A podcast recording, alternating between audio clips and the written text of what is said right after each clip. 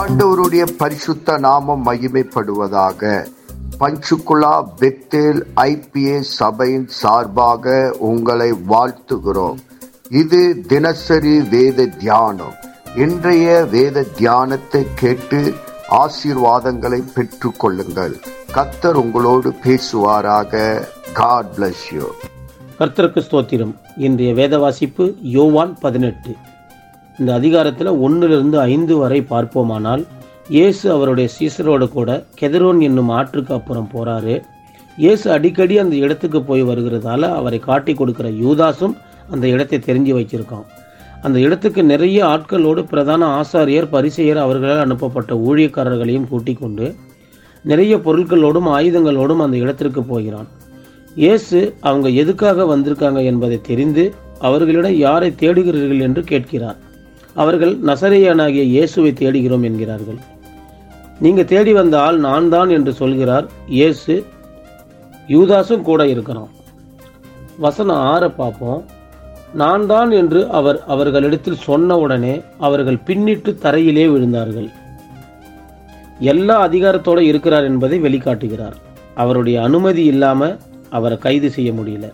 அவர் மேலே உள்ள பயத்தில் நடுக்கத்தில் எல்லாம் பின்னால் போய் விழுந்தார்கள். அவருடைய மகிமையை பார்க்கிறாங்க.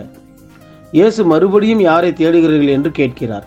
திரும்பவும் இயேசுவை தேடுகிறோம் என்று சொல்கிறார்கள். மீண்டும் இயேசு நான் தான் என்று சொல்கிறேனே என்னை தேடினா என்னுடைய சீசர்களை இவங்களை போக விடுங்கள் என்று சொல்கிறாரு இயேசு எல்லாத்தையும் தன்னோட கட்டுப்பாட்டுக்குள்ளே வைத்திருக்கிறதை பார்க்கிறோம். யாரை அவர்கள் கைது செய்ய வேண்டும்? யாரை விட்டுவிட வேண்டும் என்பதை கூட அவரே சொல்கிறார். ஒன்பதாவது வசனம் நீர் எனக்கு தந்தவர்களில் ஒருவனையும் நான் இழந்து போகவில்லை என்று அவர் சொல்லிய வசனம் நிறைவேற்றத்தக்கதாக இப்படி நடந்தது. அப்போ இயேசுவை நம்பி வாழ்கிற வாழ்க்கை ஒருபோதும் வீணாய் போய்விடாது. ஒருபோதும் நம்மை இழந்து போக கூட விடமாட்டார் என்பதை காட்டுகிறது. சீசர்கள் ஒருவரும் கைது செய்யப்படவில்லை.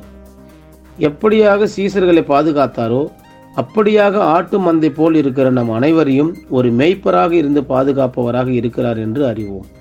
வசனம் பத்து பதினொன்று அப்பொழுது சீமோன் பேதுரு தன்னிடத்தில் இருந்த பட்டயத்தை உருவி பிரதான ஆசாரியனுடைய வேலைக்காரனை வலது காதார வெட்டினான்.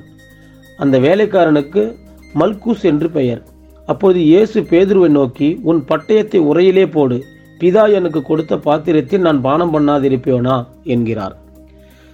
பேதுரு ஆசாரியனுடைய வேலைக்காரனை காதை வெட்டியும் கைது செய்யப்படவில்லை. ஏனென்னா இயேசு இவர்களை போக விடுங்கள் என்று ஏற்கனவே சொல்லியிருக்கிறார். இந்த சூழ்நிலையிலும் அவரே அதிகாரத்தோடு இருக்கிறதை பார்க்கிறோம். இந்த வசனத்தில் பார்ப்பது நாம் இயேசுவுக்காக அர்ப்பணிப்பது அநேகருக்கு தேவைப்படுகிறது. பரிசுத்த ஆவியானவரின் வல்லமையினாலே மட்டுமே இயேசு கிறிஸ்துவுக்கு அர்ப்பணித்த ஒரு வாழ்க்கை நாம் வாழ முடியும். இயேசு தன்னை கைது செய்ய வந்தவர்களிடம் தானே போய் மாட்டிக்கொள்கிறார். ஏனென்றால் பிதா எனக்கு கொடுத்த பாத்திரத்தில் நான் பானம் பண்ணாதிருப்பேனோ என்கிறார். முறைப்படி பார்த்தா பேதுருவுக்கு தண்டனை கொடுத்திருக்கணும். ஆனால் என்னுடைய பாவத்தையும் உங்களுடைய பாவங்களையும் தூக்கி சுமந்த பிதா தன்னுடைய ஒரே குமாரனான நமக்காக சிலுவையில் அரைத்து பல வேதனைகளை அனுபவித்தார். நமக்காக அவர் அவர் பட்ட வேதனைகள் நினைவு கூர்ந்து அவருக்கு பிரியமானதை செய்வோம். அவரை நமது இரட்சகராக ஏற்றுக்கொள்ள அர்ப்பணிப்போம். இந்த அதிகாரம் முழுவதும் வாசிப்போம். கர்த்தர் நம் அனைவரையும் ஆசீர்வதிப்பாராக. ஆமேன். இயேசுவின் நாமத்தினாலே இந்த வசனத்தை கேட்கிற ஒவ்வொருவரையும் நீர் ஆசிர்வதிப்பீராக.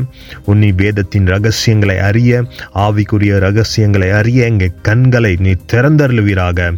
இயேசுவின் மூலம் ஜெபம் கேளும் நல்ல பிதாவே. ஆமேன்.